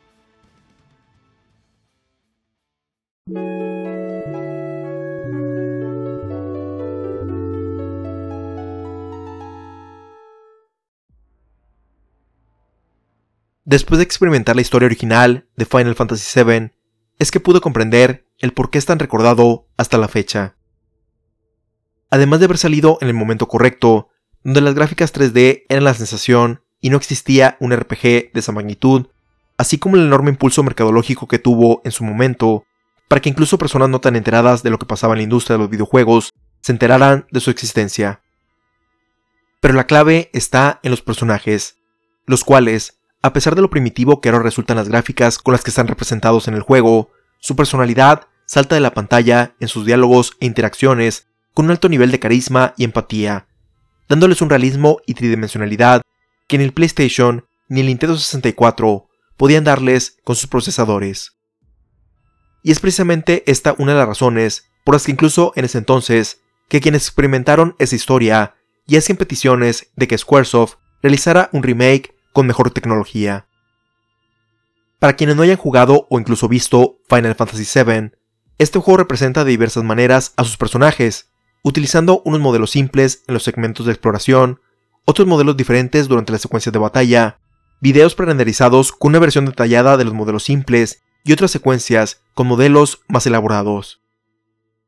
Esto se debe, en parte, a que este era el primer Final Fantasy con gráficas 3D que la compañía realizaba, así como que originalmente estaba planeado para el Nintendo 64, que tenía más restricciones de memoria, afectando el desarrollo y resultado final, motivando a la compañía a convertirlo en un título exclusivo de la PlayStation. El excéntrico crítico de videojuegos Tim Rogers, en su reseña sobre el remake de Final Fantasy VII, expuso con mayor elocuencia las razones de por qué, poco después de su estreno, ya se sentía el deseo de una nueva versión, tanto en una historia de su juventud, donde la chica que le gustaba expuso abiertamente su decepción de que el demo era gráficamente inconsistente en la forma que representaba a sus personajes e historia, comparado con los títulos publicados en computadoras personales, así como que en la secuela inmediata, Final Fantasy VIII, lanzada dos años después, los personajes utilizaban el mismo modelo, con proporciones realistas tanto en batalla como en los segmentos de exploración, haciendo gráficamente obsoleto a su predecesor. De esta manera, las personas querían ver una versión más detallada de la conversación de Cloud y Tifa en Nibelheim,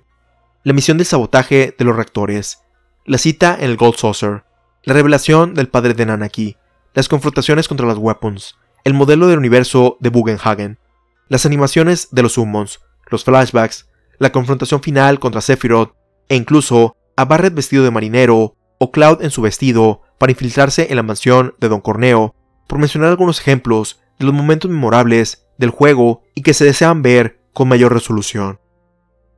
Y es que aun con las limitaciones gráficas de ese entonces, la personalidad de los personajes brilla, provocando que las personas quieran ver esto representado con acciones más allá de la manera en que se expresan los personajes al estilo de los Power Rangers, agitando la cabeza sin mover la boca y moviendo los brazos de un lado a otro. Estas son las razones por las que específicamente se deseaba un remake de este Final Fantasy, más que de las otras entregas de la serie, aunque esas también tuvieron sus remasterizaciones eventualmente, pero siempre estuvo la limitante de que realizarlo sería imposible, o al menos sería muy caro, simplemente por lo que mencionamos de que el ritmo de la historia nos lleva a visitar varias locaciones, a veces por momentos breves, que en 1997 se podían economizar con fondos prerenderizados, pero que en la actualidad se tendría que modelar y generar en tiempo real. Para satisfacer esta demanda de las personas por más contenido relacionado con el juego, a partir del 2004 se publicaron varios contenidos audiovisuales relacionados con el juego original, colectivamente conocidos como Compilation of Final Fantasy VII. El primero de ellos fue el videojuego para teléfonos celulares Before Crisis, una precuela del original, para posteriormente publicar una película que serviría como secuela a los eventos de Final Fantasy VII, titulada Advent Children.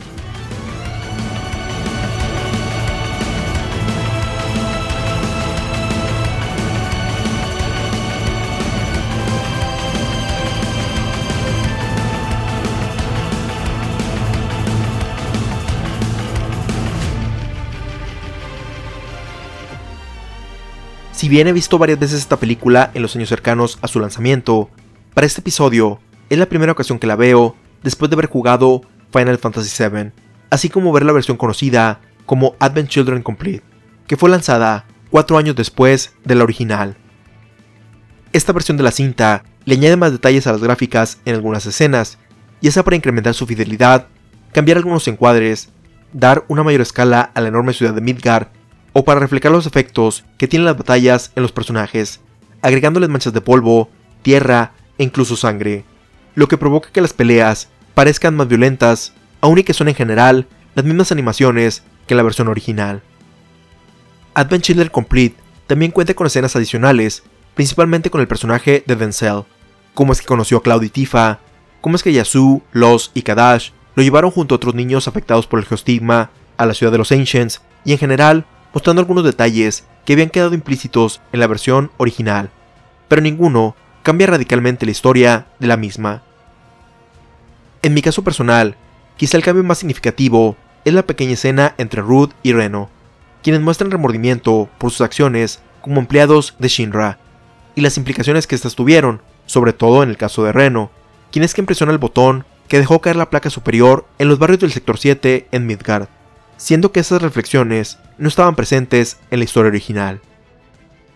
Recuerdo que en la época de su estreno había leído una frase dicha por uno de los ejecutivos en Pixar, sobre que ellos se enfocaban en tener personajes más caricaturizados o animales como protagonistas, debido a que la tecnología aún no era la suficiente como para tener humanos realistas en películas generadas por computadora. Creo que esta fue la razón por la que conocí esta película, porque cuando le conté esta frase a mi amigo fan de Final Fantasy VII, él me mostró Advent Children como una forma de refutar esa declaración, al puntualizar lo realista que Cloud, Tifa y el resto se veían en esta cinta, lo cual, siendo sincero, me impresionó bastante en su momento. Volviéndola a ver unos 15 años después, en su mayor parte, tanto los personajes como el mundo está representado, principalmente Midgar y la ciudad de los Ancients, se siguen viendo bastante bien. E incluso en ciertas tomas, estos se llegan a ver fenomenales,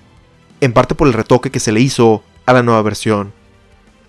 Sin embargo, y como varias películas de su época, hay muchas otras ocasiones en que los personajes, aunque tienen un aspecto realista, combinado con la estilización similar a la del anime, se ven un poco más como muñecos, principalmente en las escenas de más acción, donde la física en ellos se ve un poco suelta, como si flotaran, restándole un poco al impacto que deberían de tener.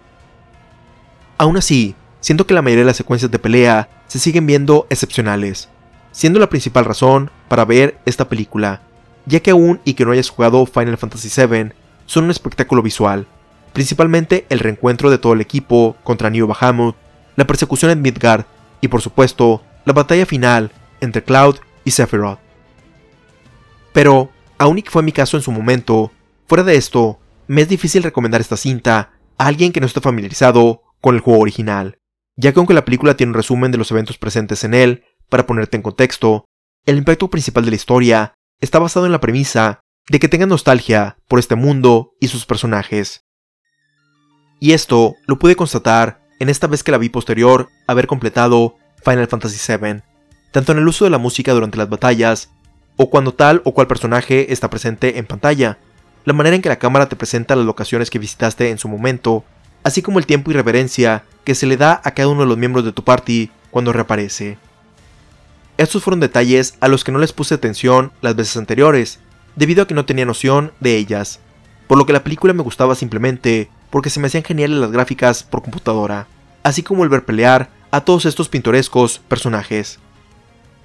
Hacer una película exclusivamente para los fans de una propiedad intelectual regularmente trae como consecuencia el problema de que, al tratar de apuntar a un sector de la audiencia muy específico, termina por llenarse de detalles que la hacen indescifrable emocionalmente para la audiencia en general, que tal vez estaba interesada en verla, y quizá después de esto explorar más sobre la franquicia, pero que en su lugar encuentra una barrera a superar para poder conectar con este tipo de películas y adentrarse más en su mundo. Ahora que tengo el contexto completo de sus relaciones y todo lo que pasaron juntos, le añadió cierto toque sentimental a la experiencia que no tenía las veces anteriores,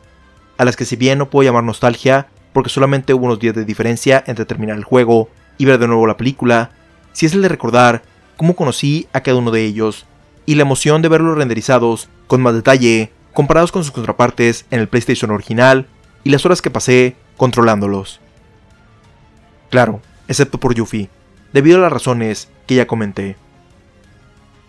Y es este mismo contexto el que me hace tener sentimientos encontrados con la película que no tenía previamente.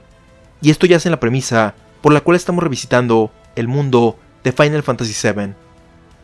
no me refiero a la cuestión del geostigma, sino al arco narrativo que tiene Cloud en esta cinta. Personalmente, siento que gran parte de lo que hizo memorable a Final Fantasy VII fue ver la lucha interna de Cloud por aceptarse a sí mismo, lidiar con sus defectos, traumas y derrotas que sufrió en el pasado, así como superar las barreras que le impedían seguir con su vida y relacionarse mejor con las personas a su alrededor, lo que le dio un gran significado al ver la representación de esta victoria en el encuentro final que tiene con Sephiroth. Tomando en cuenta esto, es extraño encontrarlo exactamente en el mismo lugar, emocionalmente, previo a superar todos estos obstáculos, inseguro de sí mismo y de sus capacidades, emocionalmente distante con Tifa y el resto, así como está lleno de remordimientos que se habían superado en el juego. Entonces, la película toma todo este avance emocional en el personaje como un pretexto para justificar regresar al universo de Final Fantasy VII, para poder tener nuevamente una batalla con Sephiroth y regresarlo al mismo punto en el que nos habíamos quedado previo al estreno de Advent Children, por lo que viéndolo desde esa perspectiva no le añade algo significativo al desarrollo de Cloud. Pero luego me puse a pensar en que, en la vida real, la lucha contra los traumas o la depresión no es algo que superes una vez y ya está, sino que es un esfuerzo constante por parte de la persona para mantenerse sana mentalmente. Pero en el proceso van a existir recaídas de vez en cuando. Y esto es lo que para mí simboliza el regreso de Sephiroth en esta película. Una recaída que tiene Cloud en su proceso. Esas voces que le hacen a él y a todos los que hemos pasado por un proceso similar, que nos hacen dudar de nosotros mismos, que nos dicen que no somos buenos, que nadie nos quiere en este mundo y que no merecemos lo bueno que tenemos en nuestra vida. Lamentablemente, así como Cloud hace en Advent Children, esto provoca que nos alejemos de nuestros seres queridos, porque estas voces hacen que nos alejemos de ellos, creyendo que somos una carga y que debemos lidiar con ello solos, a pesar de las pruebas de lo contrario con Tifa, con quien vive, así como con el resto de los miembros de la party, que aunque cada quien está en sus propios asuntos, están al pendientes del resto, ya sea mediante llamadas o mensajes. Porque cerrarse completamente resulta contraproducente, ya con que pueda darse la situación de quedarse un tiempo a solas resulta benéfico en el proceso, la mayoría de las veces es mucho mejor el estar cerca de nuestro grupo de apoyo para que nos dé fuerzas, con la intención de no sucumbir en esta dura pelea. Cuando todos los miembros regresan, es cuando Cloud recupera su fuerza y confianza, con la cual vuelve a vencer a Sephiroth, diciéndole que se quede donde debe estar, en sus recuerdos, es decir, que esa solamente una experiencia ya superada de la cual aprendió. Ante esto, Sephiroth le responde que él nunca será una memoria, que además de ser una amenaza en el contexto de la cinta, también es un recordatorio para Cloud que quizá vuelva a tener una de estas recaídas, pero que en conjunto con sus amistades puede volver a salir avante las veces que sean necesarias. Entonces, esta perspectiva de los eventos sería la razón principal por la que recomendaría la película, al menos a las personas que experimentaron el juego original o que estén interesados en la película y tengan al menos un conocimiento general de los personajes, para poder obtener este impacto emocional por la que apuesta la película, o de lo contrario, que te gusten las cintas animadas por computadora, ya que aún y que ciertos aspectos de su animación puedan parecer anticuados, sigue ofreciendo un espectáculo visual en sus secuencias de acción. Del resto de los personajes no puedo mencionar mucho sobre su caracterización, ya que la historia se centra principalmente en Cloud, pero lo poco que reflejan no se entona con lo mostrado en el juego, con quizá una excepción. Como mencioné en la sección de este programa sobre el juego, cuando vi la película previo a jugar Final Fantasy VII, me dio la idea de que Aerith era esta chica perfecta e idealizada, debido a que Advent Children la muestra como un ser etéreo y angelical. Entiendo el porqué de esta decisión, tomando en cuenta sus acciones previas en su trágico deceso, pero esto solo cuenta la mitad de quién era en realidad Aerith en vida, faltando este carisma e imperfecciones a su caracterización. Afortunadamente, en años posteriores al estreno de Advent Children, se lanzó un contenido que no solamente la caracterizaba a ella y al resto de los personajes de una manera más cercana al juego original, sino que le añadía detalles que la mejoraba aprovechando los avances tecnológicos en los juegos de video. Lamentablemente, este contenido no se estrenaría sino hasta 23 años después del juego original y 15 años después del estreno de Advent Children.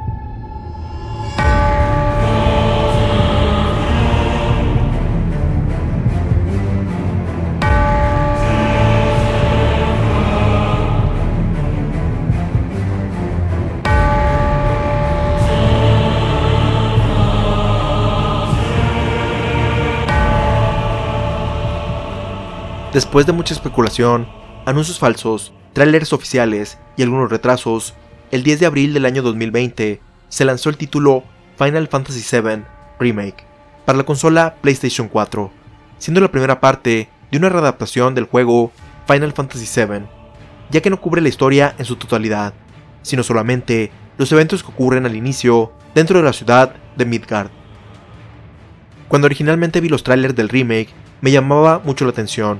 no tanto porque estuviera emocionado debido a que adapta el juego original, ya que en ese entonces no lo había jugado, sino porque además de tener unas gráficas muy superiores a lo visto en Advent Children, la jugabilidad parecía más similar a Bayonetta o Devil May Cry, comparada con un RPG tradicional, que aunque me gustan estos juegos, honestamente soy más afín al estilo de los primeros. Sin embargo, en ese entonces y hasta la fecha, no cuento con una plataforma compatible con este juego, por lo que para este episodio me di a la tarea de ver algunos gameplays, así como las cinemáticas del juego, donde se aprecia el desarrollo de los personajes. Lo que pude apreciar de estos, además de la exhilarante jugabilidad en las secuencias de acción y las majestuosas interpretaciones orquestrales de la banda sonora, es que Final Fantasy VII Remake utiliza la tecnología gráfica disponible para cumplir uno de los puntos por los cuales se deseaba una versión actualizada de esta historia, y es la uniformidad en la fidelidad de los gráficos, ya que a diferencia del original, los modelos de los personajes y los ambientes en los que pelean o exploran se mantienen prácticamente con el mismo grado de detalle, tanto los segmentos jugables, así como las cinemáticas. Si bien no es de esos juegos que se desarrollan en una sola toma, como fue el caso del reboot de God of War para la misma consola, y está dividido en capítulos, el hecho de que el estilo visual se mantenga uniforme durante todos los aspectos del juego, hace que el mundo se sienta aún más integrado y vivo, tanto en los barrios marginales del sector 7, así como las avanzadas instalaciones de Shinra. Pero el que los parajes y modelos de los personajes se mantengan consistentes no es la principal mejora que los avances gráficos le proveen al juego. Para mí, la mayor ventaja de que el remake haya tardado tanto tiempo en salir es que estamos en un punto que las gráficas en los videojuegos permiten que los personajes tengan una gesticulación más detallada y recursos actorales entre comillas a su disposición, lo que permite añadirles un grado más de detalle a su personalidad que el puro diálogo y los gestos tipo Power Rangers del original no podían tener en su momento. En específico, recuerdo una escena de la misión inicial donde Jesse le hace un cumplido a Cloud, y él hace una expresión donde por un momento rompe su duro exterior y sonríe, que se puede interpretar como que se cree mucho o que siente un poco de pena, revelando por un momento su verdadero yo. Y el juego está plagado de este tipo de detalles en los personajes, donde podemos leer más detalles de lo que están sintiendo en el momento y que pueden o no estar presentes en el diálogo, o potencian más las palabras que se acaban de pronunciar. Además, el hecho de contar con actores de voz le da aún otro grado adicional a la caracterización de cada uno de los personajes, haciendo que Cloud sea aún más frío, creído y arrogante al inicio, que los discursos sobre el cuidado del planeta de Barret tengan más impacto, que la empatía por los demás de Tifa se sienta aún más cálida, así como que el carisma y humor de Aerith tengan un mayor efecto y sean más palpables que en Advent Children. Adicionalmente, el juego le añade aspectos no presentes en el original, desarrollando personajes que solo eran incidentales en ese título, principalmente Biggs, Wedge y Jesse, los otros miembros de Avalanche, y que eran parte de la misión inicial, ya que no solo se les añaden más diálogos, sino que se les da tridimensionalidad a sus personajes, mostrando sus motivaciones, sueños y deseos. La manera más interesante de explicar esta cuestión sería citando nuevamente a Tim Rogers, que describió esta expansión de la historia como un raro caso en el que el juego original sería la adaptación para televisión de una extensa serie de libros, a la cual se le quitaron algunos detalles para que funcionara mejor en ese formato.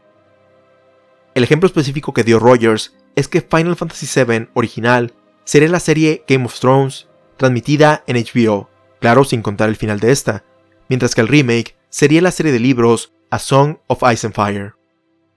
El remake también presenta ciertos elementos que, aunque situados en los eventos del inicio del juego original, hacen suponer que esta es una secuela no solo de ese título, sino también de Advent Children, tanto en algunos diálogos de Aerith, así como las apariciones de Sephiroth y la batalla al final del remake, que emula gráficamente y en diálogos a la película, así como que unos enemigos de una manera muy abstracta son parecidos a los, Yasu y Kadash, los tres jóvenes que intentaban revivir al ángel de una sola ala. Como alguien que tiene documentada su afición por Neon Genesis Evangelion, este aspecto se me hizo bastante intrigante, así como ser una apuesta arriesgada para una franquicia como esta, la cual espero sea afortunada para el momento en el que se concluya esta nueva serie de juegos. Pero, además de darse el tiempo de expandir las historias de todos los personajes presentes en el original, incluso añadiendo algunos para esta versión, el juego cuenta con un elemento que pudiera considerarse como controversial. A lo largo de la trama de Final Fantasy VII Remake, ocurren eventos que difieren de lo ocurrido en el original, y es en este punto que aparecen una serie de espíritus conocidos como Whispers, tratando de corregirlos, que va desde detener físicamente a los personajes de que tomen ciertos caminos, hasta llegar a revivirlos con tal de que las cosas se mantengan tal y como sucedieron 23 años antes. No es difícil asociar a estos espíritus con aquel sector de fans de Final Fantasy VII que deseaba que este remake fuera una réplica exacta del original en su estructura y que considera cualquier desviación de esta visión como un sacrilegio. Si bien esto se entiende por ser algo significativo de sus infancias, porque tienen asociados muchos recuerdos y experiencias relacionadas a jugarlo en el momento que salió, siento que se tomó la decisión correcta en este caso, ya que haberse restringido a únicamente replicar lo del original hubiera limitado no solo el ahondar en cada uno de los personajes, sino en el proceso creativo involucrado en la creación de esta readaptación. La mejor analogía que se me ocurre es con los covers en la industria de la música. Hacer un cover que suena exactamente igual que el original, tocándolo nota por nota, aunque puede ser agradable, no aporta nada nuevo a la experiencia, termina siendo irrelevante y destinado al olvido. Pero cuando haces un cover con tu propio estilo, es algo más emocionante, ya que aunque no garantiza que sea un hit, mínimo resulta más interesante, o, en el mejor de los casos, le añade una nueva dimensión y significado a la letra o historia.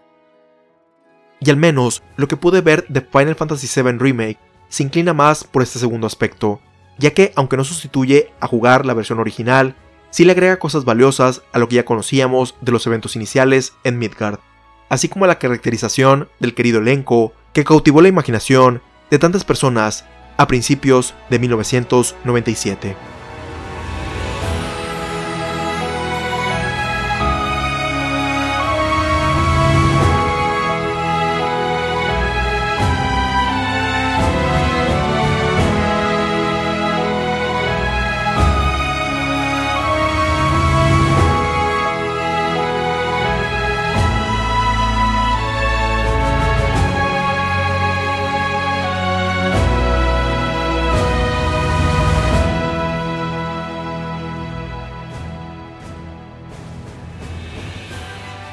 Si bien cada persona tendrá su entrega favorita de la franquicia, el impacto que tuvo Final Fantasy VII en su momento es innegable, tanto para aumentar la popularidad de los RPGs en el continente americano y europeo, al capturar la imaginación de un gran número de personas y que se puede palpar de diferentes formas, tanto en la cantidad de trabajos artísticos que sus fans han creado a lo largo del tiempo, el par de décadas de peticiones para Square Enix de un remake de este juego, o expansiones a su historia, así como las reacciones que se tuvieron con el anuncio y lanzamiento de esta nueva versión.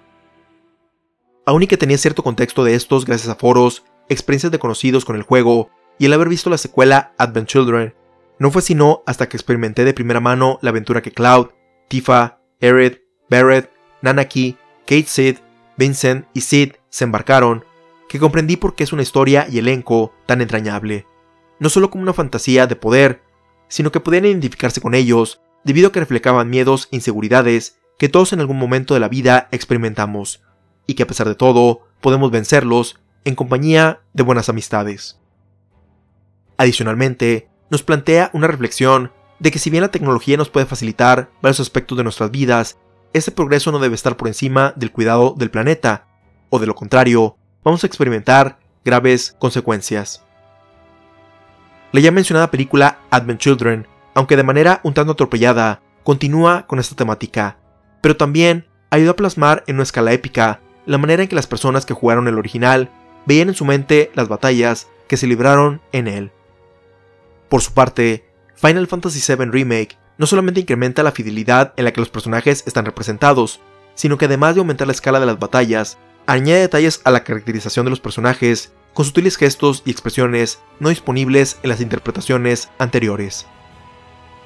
Cada una de estas versiones representa los mayores avances gráficos de su época,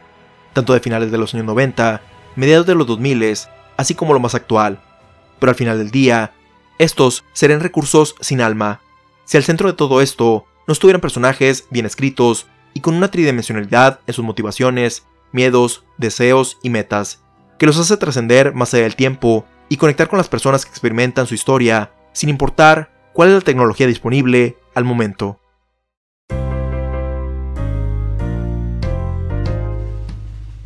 Te recordamos que puedes compartirnos tus opiniones, ideas, sugerencias y o comentarios sobre Final Fantasy VII Advent Children